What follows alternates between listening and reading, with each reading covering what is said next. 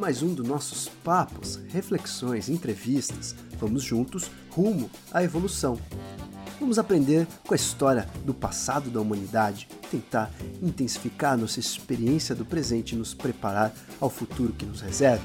Vem comigo, senhores, vamos ser melhores do que ontem e pior do que amanhã.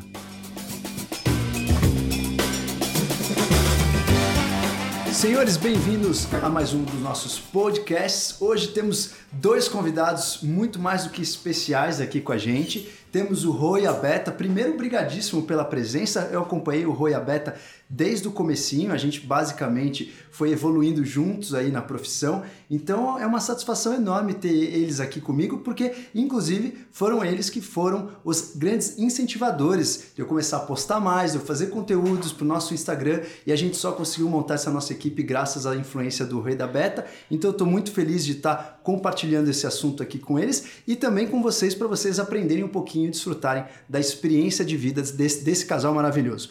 Primeiro, eu gostaria de entender, Rui Beta, é, um pouco da rotina de vocês. O que vocês fazem, contem aí para a equipe, o que vocês fazem, é, qual que realmente é a profissão de vocês. Bom, acho que primeiro de tudo a gente agradecer o convite. A gente fica super feliz de poder estar participando Sim. do podcast. É o primeiro podcast que a gente está participando, então também eu não sei como é que são as regras de etiqueta que a gente tem que fazer, que a gente não pode tem que fazer. falar. Tem que Aqui falar. é tudo. sem censura, sem, Sem corte, censura. sem edição.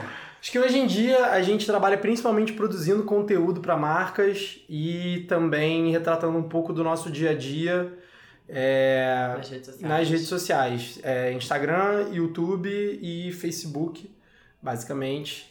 É, a gente funciona tipo uma mini, uma mini agência ao mesmo tempo, porque tem muita coisa que a gente produz diretamente para as marcas que não leva o nosso nome ou a nossa chancela, é, na A verdade, nossa cara. a nossa cara. né? É produzido pela gente, mas é as marcas usam para veicular como se fosse conteúdo delas. Tá, então vocês acordam e ficam em casa, vocês têm uma rotina meio determinada, assim. Não, a nossa Não, rotina é completamente loucura. louca. A gente, a gente tenta, assim. E no, no mundo ideal, a nossa rotina é que a gente fica muito orgulhosa, assim, quando a gente consegue cumprir. A gente acorda, vai pra academia, é, treina, volta, come e a gente fica trabalhando, passa normalmente né, o dia inteiro trabalhando e. É, gente- traba- trabalhando, na verdade, seria é, editando vídeos, respondendo e-mails, montando projetos. é, acho que Fazendo a- é- essa é reuniões. fazendo reuniões. Assim, acho que esse seria o, o que é o nosso trabalho é, dentro de um escritório que a gente trabalha de home office, mas ao mesmo tempo a gente tem a gente sai para fazer visitas a restaurantes, a gente sai para produzir conteúdo para os nossos canais, então seja fazer uma sessão de fotos, seja, não sei, buscar conteúdos e lugares novos e fazer pesquisas sobre lugares que a gente vai viajar, coisas que a gente tem para fazer. Acho que no dia a dia é isso, assim, mas nunca é isso. É, É, e, e assim, como todo bom brasileiro, como é que vocês fazem para não deixar tudo pra última hora, assim? A gente o deixa. Rodrigo não sabe. É, a gente deixa. Ele não sabe o que quer fazer as coisas com tempo, tranquilo. Ele E eu achei gosta. que fosse o contrário, eu achei que a Não. meta fosse imediatista e o Rô mais eu, determinado. eu fico muito louca. Eu sou bombeiro, eu vivo para ele apagar é- incêndio. Entendi. E dá raiva porque ele faz tudo muito rápido, mas ele deixa assim pro último segundo. E não tem um dia que vocês acordam assim, cara, não tem ninguém me cobrando, se eu não fizer nada hoje não tem problema, só que eu vou ter que ter o dobro do trabalho amanhã. Vocês não têm um pouco esse marasmo de, de, de sentir essa falta de necessidade, de ter uma rotina, de ter uma cobrança? A gente tem, e a gente estava conversando sobre isso ontem. Foi ontem, eu acho. A gente estava vendo um, um vídeo da Jut Jut. É, não sei se você sabe quem é. E não conheço. A Uma Jut Jut, youtuber cara, é uma muito youtuber boa. muito boa. Ah, ela é legal. muito boa. Você vai gostar. E ela estava tocando justamente no assunto de que a partir do momento que você vira um empreendedor, um trabalhador autônomo, uma pessoa que, sei lá, um professor particular de inglês, que você tem um projeto para fazer e você não faz, em nenhum momento vai vir alguém e vai falar assim, pô, você tem que entregar o projeto amanhã. Ou, pô, se você não, não fizer esse projeto, vai Ela- todo mundo ficar decepcionado, porque aquele projeto ele nunca chegou a existir, então ninguém sabe que É, ele poderia ela- acontecer. Ela fala que Sim. se você não fizer nada, o pior que vai acontecer É você não ter feito aquilo. É, é você não ter feito aquilo que é tão ruim quanto você não ter feito algo que alguém te pediu, sabe? Talvez até Porque- pior, né? Até pior, porque você tá frustrando um sonho seu, um trabalho seu, um projeto seu. É, e aí você veio no mundo a passeio. Mas eu percebo assim que vocês têm uma entrega super pontual, né? Vocês Sim. estão falando isso nos bastidores, mas eu olhando de fora, eu acho que vocês são super determinados, organizados. Vocês têm assim, a agenda super controlada no Trello. Ainda mais o Rô, que é no super... Trello, né? no Trello. Ontem a gente tava arrumando o Trello. enchendo o saco do Rodrigo por causa do Trello. Não, então, a gente, a gente tenta, na verdade, ter um mínimo de, de consistência nas coisas que a gente produz e, e, assim, tá longe do nosso ideal, mas tá de uma forma que, que funciona. É que eu acho que uma coisa que aconteceu também é que quando a gente começou a entrar mais para o mundo do YouTube, produzir mais vídeos e a gente começou a se a gostar muito assim dessa parte au- audiovisual, começaram a surgir vários clientes pra gente fazer trabalhos, é, sabe, de, de vídeo, fotografia pra Inclusive você, eu acho que se o pessoal do podcast não sabe, Sim, a gente sim, fez vocês- o, o- ajudou no canal do YouTube e eu acho que isso foi uma das coisas que, que, que você ia falar. É, que, não, que fez a gente ver que a gente queria seguir por aí. E aí é, parou de ser só a gente, eu e ele é, é, prestando contas só pra gente, sabe? Tipo, ah, se, meu, Assim, se meu vídeo ia sair na quarta e não saiu eu botei na quinta, Não tem erro. Tem Mas aí, a problema. partir do momento que vocês terceirizaram isso, fazem mas se o vídeo do Duprá deixa de, do Dr. Duprá não sai na, cul, na, É. na hora, a culpa é nossa. Aí Então o vídeo do Dr. Duprá sempre saia no dia Entendi, certo. entendi. Então a gente começou a ter uma necessidade de, de se organizar melhor, assim. E a gente acumula muita função, porque Sim. hoje em dia a gente faz absolutamente tudo. Então foi isso que ele falou. Ao mesmo tempo que a gente tem que estar bem para tirar uma foto, é a gente que tira essa foto e a gente tem que montar uma apresentação para ir numa agência e a gente tem que. Então acaba que É, você É é loucura, a secretária, o produtor, o maquiador, É. o fotógrafo, o o editor, editor. é a própria agência de marketing. Sim, O mais, o mais difícil disso tudo pra mim é, ao mesmo tempo, ser o cameraman e a pessoa que está sendo filmada. Sim. Ou ser o fotógrafo e o cara que tem que aparecer na foto. E ainda aprender sobre tudo isso, né? Porque Sim. você quer fotografar, você quer melhorar, aí você começa a pesquisar, e aí. É, e graças à tecnologia o Rô consegue fazer isso de uma forma muito eficiente. E para quem não sabe, vocês que não, não têm muito contato com o Rô e com a Beta, é assim, o Rô é super tecnológico, ele manja tudo, ele puxa aquele equipamento que você nunca viu na vida, que faz um drone sair, fazer a É. filmagem do ambiente inteiro, e a Beta faz a criação da cena. Ela fala, mas se a gente filmar desse jeito, vai parecer isso. Se filmar Sim. Sim, Então, é assim, 100% isso. a interação deles é, é muito interessante e é, e é muito é, curioso ver como eles funcionam como se fosse uma empresa e que um complementa muito o outro. E para também quem não conhece o histórico deles, o Ro e a Beta eram do frango com batata doce e eles fizeram história no frango com batata doce que basicamente era um Instagram fitness. Conta um pouco aí, como é que começou essa história do frango com batata doce? Então, a gente fazia dieta, é, a gente até começou a namorar porque a gente. Não, não que a gente começou a namorar porque, porque a gente fazia dieta, mas a gente se aproximou porque Eu acho que- nós que- calma, eu acho éramos os únicos que fazíamos dieta. Dá pra pontuar assim também. A gente fazia dieta em 2010. Em 2010, se você abrisse uma marmita em qualquer lugar, todo mundo olhava feio pra É, você. você era julgado. Hoje em dia, se você abre uma marmita, É todo mundo normal. fala, nossa, você faz dieta também. É Sim, legal. Tipo, é. sim. na nossa época não, na nossa época que eu, eu fazia pós-graduação, eu levava o meu café da manhã pra pós-graduação, que era clara de ovo, o pessoal já olhava pra mim com uma cara feia e falava, nossa, esse daí tadinho, tá? Até lá, né? Porque clara de combinar. Não, mas eu lembro quando, quando a Beta fez a primeira cirurgia, você ia no consultório e levava a marmitinha. Levava a marmitinha, Aí todos os pacientes os seguintes comentavam. Quem que era aquele cara com a marmita e tal? Era isso. Ele era mega dedicado. Nós éramos mega dedicados. Aí a gente. Eu, ele comia muito frango com batata doce, porque ele não sabia cozinhar e a única coisa que ele, que ele sabia fazer era frango com batata doce. Só que as pessoas ach- achavam estranho, né? Tipo, frango batata doce no café da manhã, almoço, jantar. E não é porque ele achava que ele tinha que comer, mas ele não queria pensar em variações, então ele simplesmente se alimentava de uma ração, assim. É, saía de casa 9 horas da manhã, voltava 9 horas da noite. E em, em, em algum momento iguais. nesse tempo que eu estava em casa, eu precisava preparar minha comida. Então eu ia pelo caminho mais prático, Você fazendo a panelona, um fazer uma frangão. panelona no frangão, não, era no batata doce. Nossa Não, não, não, não, não. Era no grill, Era ele no abria grill. O grill e só botava, sem Só tempero, botava sem sal, tudo sem e era isso. E aí, como é que você aí- decidiu fazer um Instagram disso? Não, então, e aí a Roberta, ela sabia cozinhar muito bem, e um certo momento ela falou, cara, vamos parar de fazer a comida dessa forma e vamos buscar alternativas pra você pelo menos começar a comer melhor, melhorar o seu paladar e tal. E na época não tinham muitos sites aqui, nem. Eu acho que Não tinha, tinha um ou dois blogs que eram voltados pra, assim, para receitas mais, tipo, emagrecimento, sabe? Não era Sim. uma coisa mais voltada pra academia. E aí eu falei, eu comecei a fazer mais receitas, postar no meu Instagram, e meus amigos sempre pediam, sabe? Ai. E eu postava no meu Instagram pessoal também, é. eu tinha meia dúzia de amigos que treinavam e queriam essas receitas. Aí eu falei pro Rodrigo, vamos fazer um site, um blog, e a gente só deixa as receitas lá e quando os amigos, nossos amigos pedirem, a gente fala, ah, acessa tal lugar que tem. Só que o Rodrigo, como um bom designer, ele falou, não, não vou fazer só um site, né? Tem que ter uma marca, tem que ter uma identidade visual, tem que ter um nome. Aí a gente pensou no nome frango com batata doce, porque, né, ele só comia isso. E aí a gente montou o blog. Só que começou a ter muito acesso, né?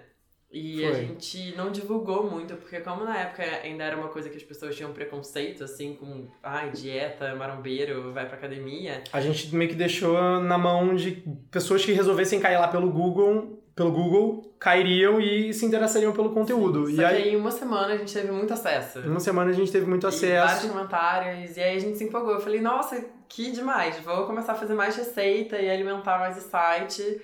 E aí foi quando a gente teve a ideia de começar a chamar profissionais para escrever, porque na época o Instagram não era o que é hoje.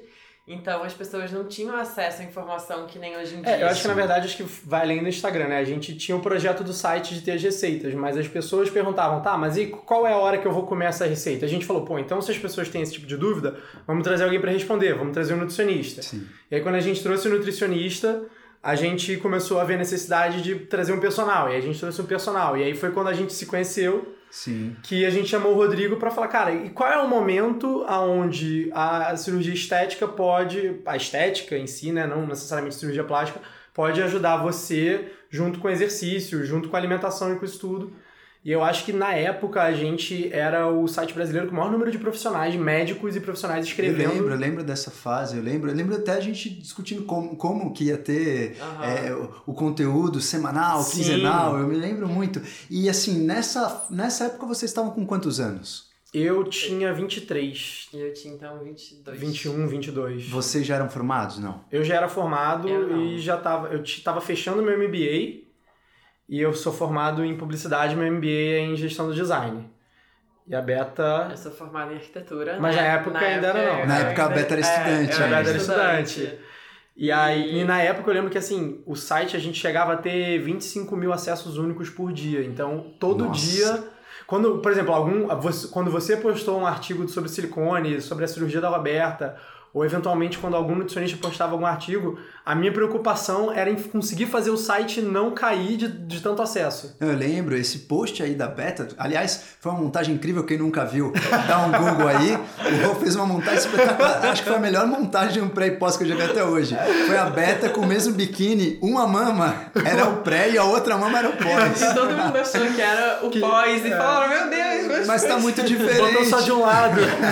Isso, de qualquer maneira, foi um chamariz. E você sabe que esse post não foi um post é, publicitário, mas foi um post informativo, porque eu recebo muito paciente até hoje que vai se informar e não tem, né? Algum Sim. post tão informativo quanto esse, seguindo passo a passo, como funciona uma cirurgia. Esse post foi um post histórico, informativo histórico. Sim. Muito... A, a gente chegou a ter mais de mil comentários, é, virou 700, tipo um fórum, virou tipo um né? fórum sim, nos sim, comentários do, do blog, onde as pessoas começaram a trocar experiências é. sobre como foi a cirurgia. Muito interessante. E, e em que momento, então, assim, vocês praticamente é, fizeram uma faculdade, uma formação pensando em outro objetivo, em outro foco. Sim. Em qual momento vocês perceberam que a vida de norte foi para leste e vocês decidiram mudar aquele foco e viver de uma outra coisa que não era aquilo que vocês programaram? É, acho que num, num dado momento, quando a gente estava com 3, 4 meses de site, e dois, três meses de Instagram. Que começou bem como hobby. Que começou bem como hobby, foi sem intenção, mas a gente sempre teve a, a preocupação de fazer algo esteticamente bonito. E com conteúdo. E com conteúdo bom.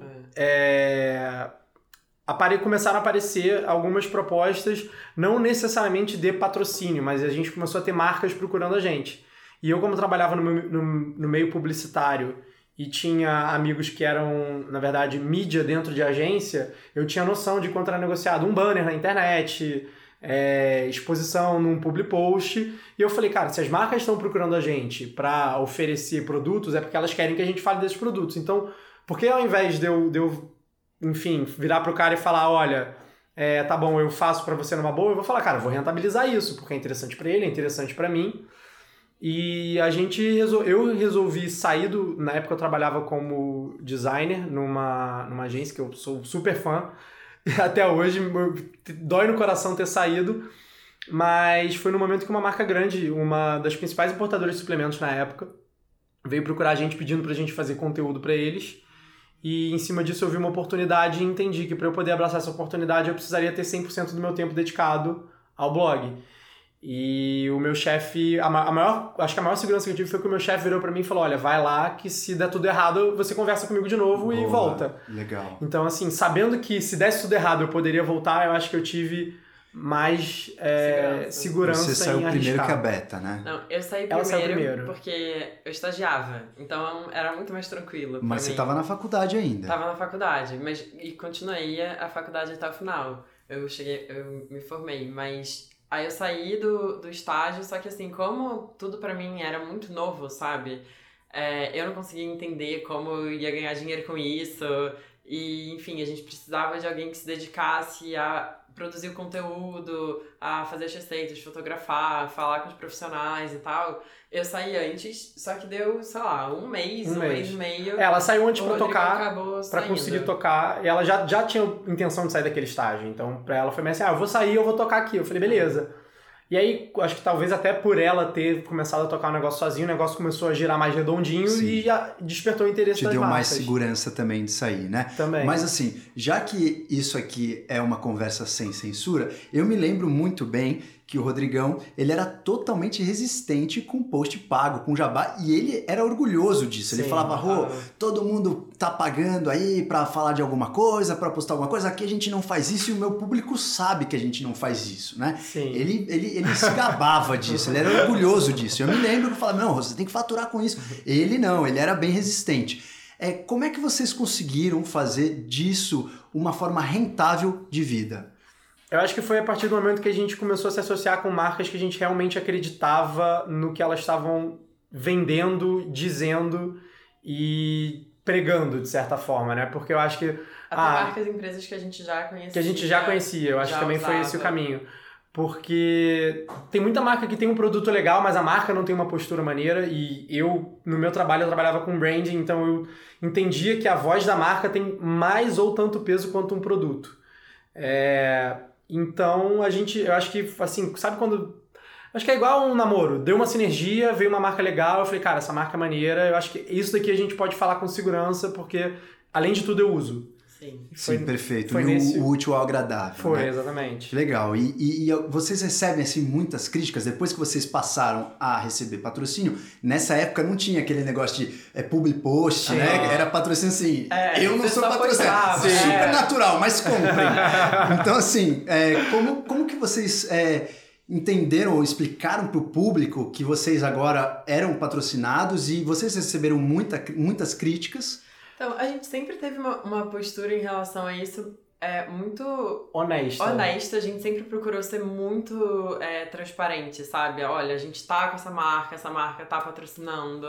É, e a, na, gente, na a gente época... sempre teve muito orgulho das marcas Sim. com que a gente trabalhou, porque, por causa disso que o Rodrigo falou, sempre foram marcas.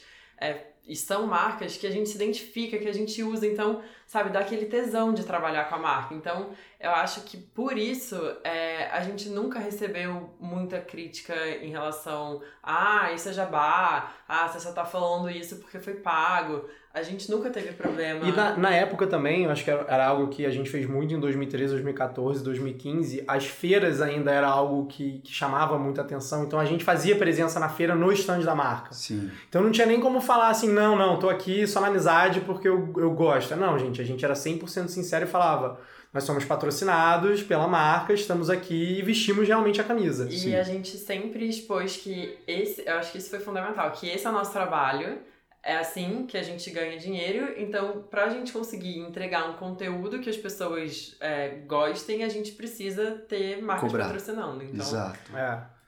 E, e, e, uma, coisa, uma coisa que eu lembrei também, eu acho que dentro de, do blog, no Instagram não, porque não tinha essa ferramenta, mas dentro do blog a gente começou a ter a preocupação de avisar que era public post Sim. há muito tempo. Se você for ver nos nossos posts, sei lá, de 2013, 2014, tem um selinho Porque, cara, primeiro de tudo, eu trabalhei em agência de publicidade, eu sei que se você fizer cagado, o Conar vai atrás de você. Uhum. Então, é, por uma questão ética, a gente bot- botava lá que o, que o conteúdo que está nesse post é um conteúdo pago. Ele não é tendencioso, mas é um conteúdo pago. Sim. Até porque o americano fez isso muito antes que o Brasil. né? Sim, exatamente. E, e, então, assim, nesse contexto, quais são as críticas que vocês mais recebem? Nesse contexto, eu acho que nenhuma. Nenhuma. E em contexto geral? No contexto geral, eu, eu recebia muita crítica em relação ao meu corpo.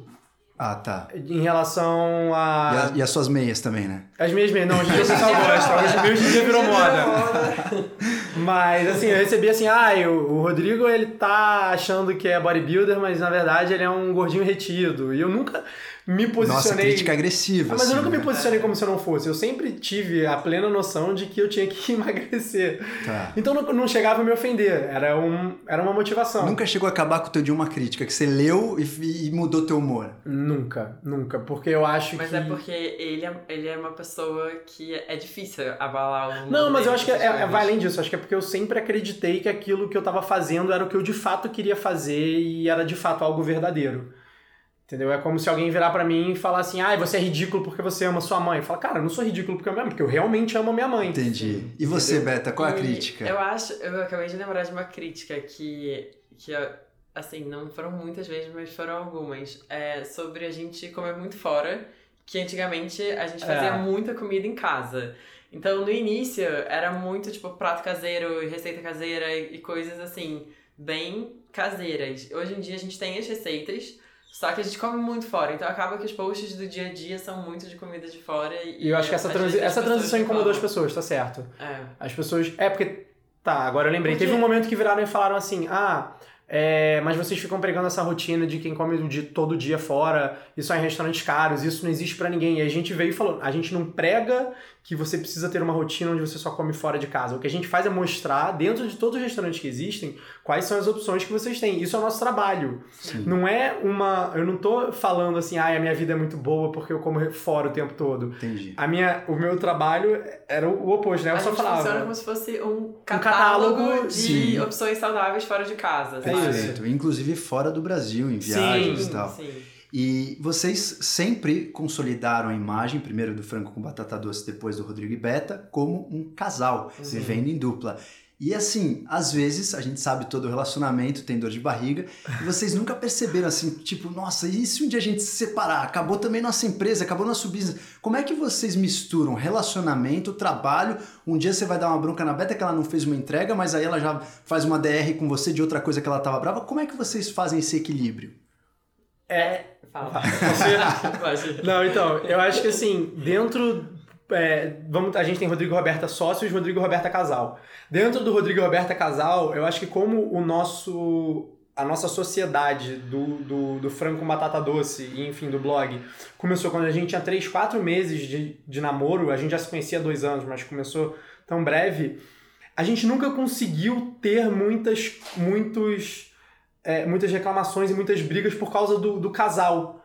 A gente sempre briga por causa de trabalho. Sempre. Eu acho que, tipo assim, 99% das vezes. É que eu acho que acaba que o Rodrigo e Beta, sócios, acaba tomando um tempo muito grande É. durante a semana. É porque, assim, o nosso trabalho não tem assim, ai, peraí, agora eu vou tirar férias. A gente não tira férias. Então, a gente é 100% do tempo nós somos sócios e 100% do tempo nós somos um casal. Porque é muito difícil não misturar. É. Só que eu acho que o principal disso tudo é que tudo, a- absolutamente tudo a gente conversa. Tudo, tudo, tudo. Tanto de relacionamento quanto da sociedade. E no. Agora no início de 2017 foi quando a gente tava mais brigando por causa de trabalho. Porque eu queria uma coisa e ele queria outra e a gente tava assim, nossas ideias estavam batendo 100% de frente. E eu acho que a gente passou um mês assim, brigando muito. E óbvio que isso afeta o lado casal, né? Porque, né, assim, ah, tá, pô, agora a gente não tá mais trabalhando, tá sai, sai, sai de dentro do escritório e pronto, vem A- cá, dá um abraço. Apesar de que a gente sempre tentou separar, sabe? A gente não cai, vou ficar sem, sem falar ou algo do tipo. Mas é, chegou no ponto que a gente sentou e conversou e, e para reforçar todas os, é, é, as coisas que eram importantes da gente ter, tipo, respeito, é, um, é, um pelo outro, pelo o que o outro quer, pela ideia do outro, é, se comunicar, tentar, sabe, falar, transmitir as coisas de uma maneira mais suave. Eu acho que é importante também a gente sempre lembrar aonde a gente quer chegar com isso tudo. Eu acho que, que também se, se falar assim, é, eu, eu não sei nem aonde a gente quer chegar. Não sei assim, Rodrigo, daqui a cinco anos você quer o quê? Eu falo, cara, eu quero estar tá fazendo o que eu gosto, seja o que isso for. Mas eu acho que nesse momento que a gente teve essa, essas brigas e tal, a gente falou, cara, o que, que a gente quer? A gente quer falar disso, disso e disso. A gente quer transmitir isso, isso e isso, e a gente quer trabalhar com marcas assim, assim, assado. Você quer isso também? Quero. Não, então vamos, cara, vamos relaxar, vamos tentar parar de tretar e vamos, vamos seguir no nosso objetivo. Vamos combinar, vamos traçar uma estratégia? Quem vai fazer a estratégia? Eu ou você? Ah, você, tá, então o outro vai ter que aceitar. Fechado? Fechado. Sim. Foi dialogando. Hoje em dia, acho, eu diria que a gente melhorou assim uns 95%. Sim. É, uma aula muito... cada dia, né? É. Eu costumo lembrar, tem um amigo meu que ele, ele fala que todo relacionamento se baseia em um tripé. E esse tripé que sustenta o relacionamento é primeiro lealdade, uhum. segundo admiração, que deve ter um pelo outro, e o terceiro, que eu acho que é o que deu essa sinergia entre vocês, é ter um projeto de vida juntos. Sim. E vocês têm um projeto de vida juntos, e isso talvez até seja benéfico para segurar o relacionamento, porque vocês têm uma coisa super a longo prazo, Sim. isso faz com que a relação passe daquela parte do, do amor, da paixão inicial Sim. e vire realmente uma coisa é, concreta. Mas acaba que, que todo o resto parece muito supérfluo, sabe? Do tipo, é, a gente nunca brigou por ciúmes ou por qualquer coisa assim. E talvez justamente por isso, assim, eu acho que como a gente tem um, algo maior que a Projeto gente quer, por trás. É, tudo fica muito fácil, fica mas muito é, suave. Mas sabe? ao mesmo tempo eu acho que eu, tipo. Eu falaria que o projeto. O nosso projeto é não ter projeto. Porque a gente, assim, não é, ai, quero ter filhos e, e casar. A gente tá junto há, sei lá, seis, cinco anos, quase seis. Uhum. A gente não casou. A gente não tem a esperança de casar, de, o, o, desejo de casar na igreja e tal. Ele tá quase apanhando aqui, mas tudo não, bem. Não, pior que não, não. A gente tem um vídeo que a gente fala sobre isso. É, era o sonho da minha mãe. Era o sonho da mãe dela, mas assim, a gente não Dona tem... Dona Carmen deve estar, nossa senhora... E a gente também não tem assim, ai, não, quero ter 19 filhos, quero ter 50 filhos daqui a 3 anos, com uns 35. É, mas é que nós dois somos muito do momento, né? Tipo assim, ai, agora eu quero muito fazer isso. E a gente pega é. e faz isso que a gente tá afim, sabe? Sim. Acho que são projetos de vida é. a curto prazo. Eu diria que é isso, assim. Tá. Tipo, o que, que você quer fazer até o final do ano? Ah, até o final do ano eu quero ir pra tal lugar, tal lugar. Ah, eu também, então vamos, vamos. Não, aí mas a gente... o, o, projeto maior, assim, que a gente tá falando é de, tipo, a gente trabalha junto. O, o nosso... Sim. É. Sim, mas é, é, um projeto sem um objetivo. É tipo o que eu tava falando, assim, eu não sei o que, que eu quero daqui a cinco anos. É interessante isso. E é interessante e até é, admirável, né? Você hoje, nos dias de hoje, não ter essa ansiedade do, do de uma dia, linha de chegada. Do dia de amanhã. Tipo isso, eu não e tenho. assim, então, é, pensando nesse medo que todo mundo tem na profissão, né? Qualquer profissão você fala, cara, mas e aí o mercado tá mudando, agora Sim. cada vez mais gente, mais concorrência, etc e tal. Vocês já estão no mercado que é um mercado muito recente, muito uhum. moderno. A gente ninguém sabe exatamente quais são as regras que as redes sociais obede obedecem, cada hora é uma coisa nova. Então, se vocês não têm medo, o que, que mais aflige vocês nessa profissão que vocês escolheram? Acho que hoje em dia é o algoritmo do Instagram. Você sabe o que é o algoritmo do Instagram? Não, conta aí pra nós. O algoritmo do Instagram é o seguinte: até o em meio de 2016, eu acho que talvez um pouco antes, meio de 2017, é, o Instagram ele apresentava os posts de ordem cronológica e eu tenho 300 e, 300 e tantos mil seguidores, 350 mil seguidores. Se eu postasse, os meus 350 mil seguidores receberiam o meu post na ordem que eu post... na hora que eu postei. Sim. Se alguém postasse depois, apareceria em cima. Depois que o Instagram foi comprado pelo Facebook, eles implementaram um algoritmo que começou a determinar por conta própria o que é interessante para cada pessoa. Hum. Então, o meu post, ele não aparece mais para os 350 mil seguidores que eu tenho. Ele aparece para 3 mil. Mas ele não aparece em nenhum momento? Às vezes ele pode nunca aparecer. Nossa, por isso que tem gente que você, você acha que nem tá mais postando. Sim. Sim. Nossa. Então, o meu, o meu post ele deixou de aparecer para 350 mil e começou a aparecer para 3.500. Dependendo de como essas 3.500 pessoas que ele decidiu que iria mostrar o post interagirem com esse post, ele mostra para mais. E, dep e dependendo, não mostra. Então, o alcance de um post que tinha 350 mil passou a ter 10, 20, outros 120, outros 150. Isso até te obriga a fazer o patrocínio, né? A você fazer post pago Se que o você Instagram joga pra todo mundo. Aí se você faz, piora mais ainda sua- o seu desempenho quando você Ele não quer te patrocina, porque ele quer te Entendi. obrigar a patrocinar. É. Então eu diria que hoje em dia o nosso maior medo, o meu maior medo é não entender como que a mi, como que o canal que eu tô usando para comunicar ao meu público vai levar a minha mensagem. Quais são as regras do jogo, basicamente? falando? Basicamente isso. É, Não- por isso não- quando você começa a seguir alguém, às vezes tem 10 fotos da pessoa que você Que fala, nossa, aparecem. né? é, 10 sim, fotos na exatamente. sequência. É isso. é muito ruim. E, mas assim, nesse sentido, eu e o Rodrigo somos muito diferentes. É. Assim, Eu já aprendi muito com ele, porque se dependesse de mim, eu acho que eu não teria nem me mudado pra São Paulo, eu não teria nem começado isso, porque eu sou muito, eu sou uma pessoa muito racional, sabe? Pra mim tem, tem que ser tipo preto no branco, tem que, ser- as coisas têm que ser certinhas. Você é mais pé no chão que ele. Muito, Muito mais, mais. muito. Tudo eu gosto de planejar, de Você saber vê como é o que meu medo é ser. imediatista e o medo dele, o medo dela é tipo, nossa, e a minha vida, e amanhã? o meu é tipo, aí, cara, algoritmo do Instagram. Quando, quando. Depois que a gente ficou junto, e aí a gente começou a trabalhar com blog, que é algo que eu nunca imaginei na minha vida. E aí depois a gente se mudou pra São Paulo. E foi tudo, foi tudo muito louco, foi tudo muito rápido, assim. E eu sofri muito, já sofri muito de ansiedade, sabe? De não saber o dia de amanhã, irananã. E eu sempre vi o Rodrigo do meu lado bem. E, e aí eu, eu parei pra pensar, na verdade, ele tá passando por exatamente o mesmo momento que eu, a mesma situação que a minha. Só que eu tô aqui quase morrendo e ele tá bem, feliz, alegre. Aí eu realizei que eu tinha muito que aprender com ele nesse sentido, sabe? De ser menos ansiosa, de confiar mais nas coisas que eu faço. Eu sempre fui muito. Eu sempre fui uma pessoa muito segura pro lado pessoal e muito insegura pro lado profissional. Muito. Então eu aprendi muito com ele em relação a isso, sabe? Ele é uma pessoa que é.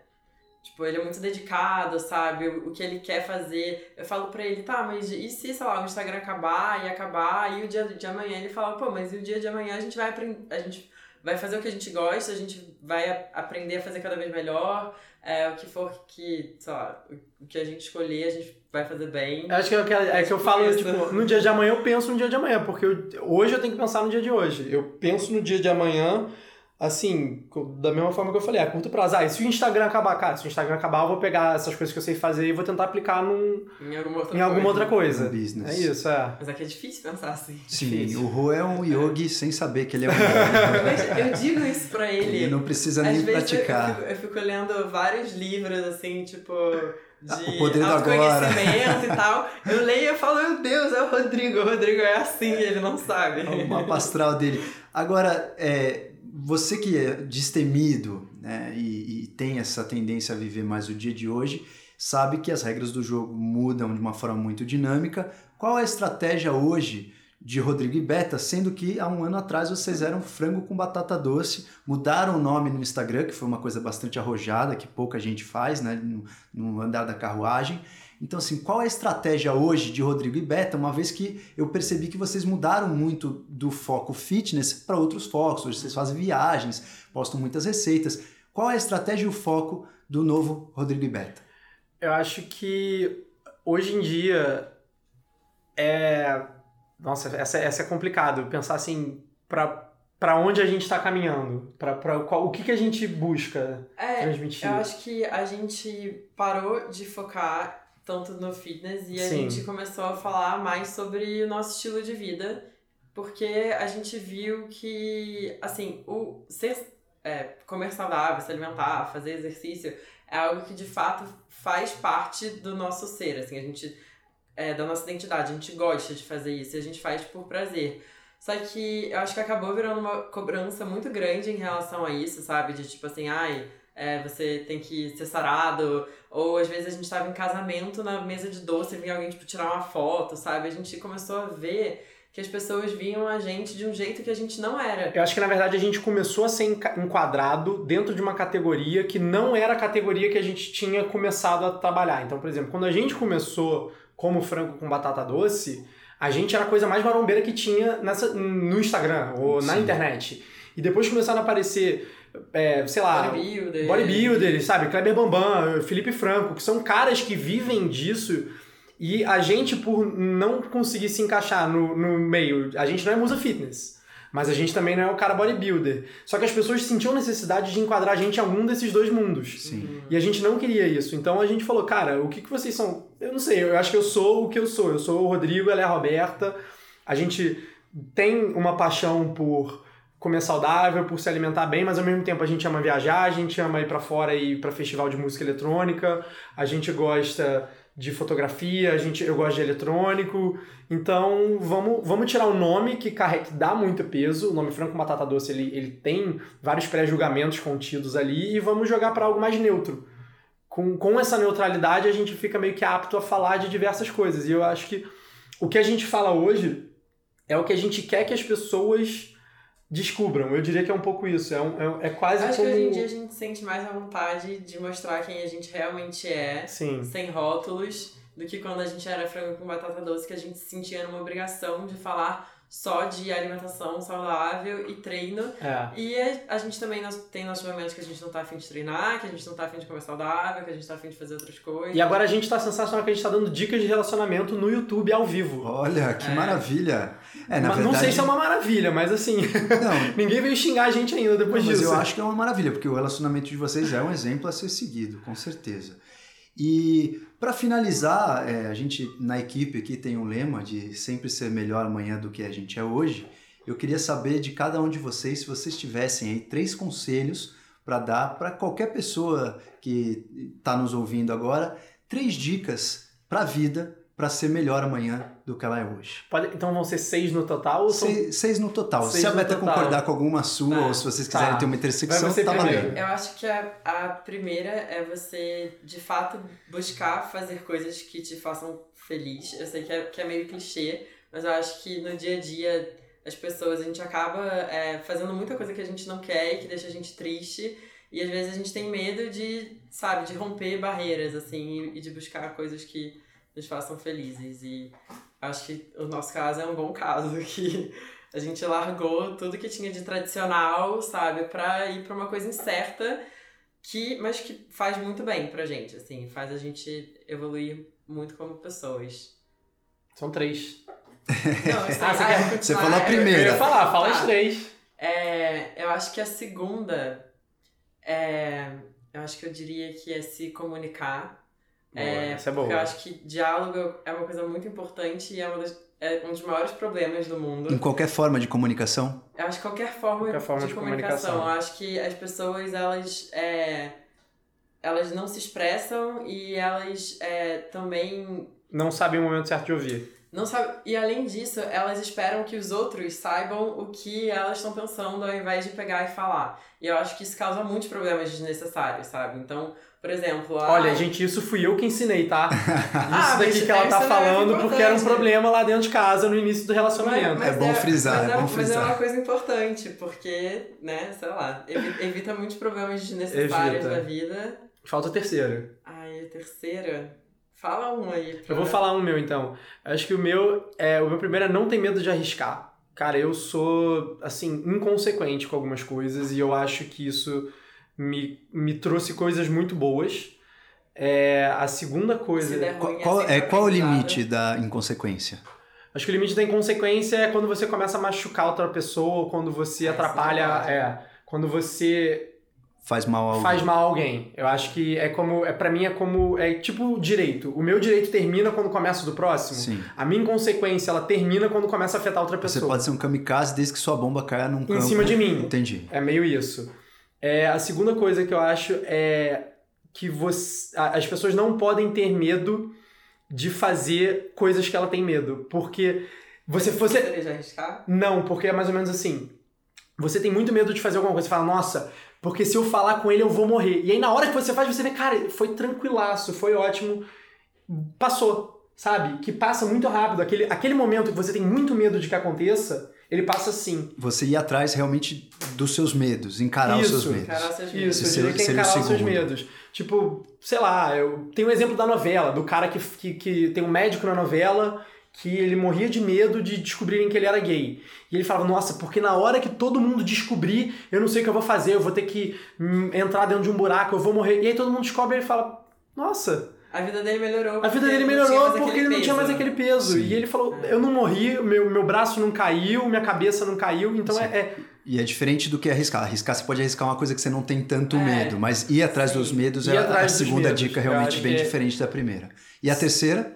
A terceira eu acho que é dialogar. Eu acho que aí eu, eu tenho Você concorda com a Beta do, do, do, do, diálogo? Que, eu acho que quando, quando você conversa com as pessoas e quando todo. Eu diria até que é colocar as cartas na mesa sempre, não ter medo. Porque quando você é verdadeiro, você pelo menos fica com a sua consciência limpa de que, cara, eu fui verdadeiro, eu dei tudo que eu, que eu poderia dar e eu fui honesto. Se aquela pessoa não foi, ela que não vai dormir com a consciência tranquila. Ou até vai, mas o karma is a bitch, né? Beta, o terceiro. eu, acho, eu acho que o meu terceiro vai ser também o. Vai ser arriscar, porque eu sempre fui uma pessoa que não arrisquei muito. E as melhores coisas da minha vida aconteceram quando eu arrisquei, eu fiz coisas que é, eram totalmente para mim fora do comum. E sempre, ou, ou trouxe alguma coisa muito boa ou trouxe um aprendizado que também é uma coisa muito boa. Então... Perfeito, perfeito. Tá aí, senhores, um casal fonte de inspiração, de criatividade. Mas eu vou dar o último conselho para fechar aqui. Vocês veem que é o seguinte: o Ro ele gosta de arriscar e enfrentar os medos, mas ele arrumou uma companheira que tem o pé no chão e traz ele para terra. Sim. Então, se você tem esse perfil do Ro e gosta de bater de frente no muro desde que você esteja sozinho, eu sugiro que você encontre uma beta na sua vida. Sim. E eles realmente são um exemplo assim de um casal assim seguido.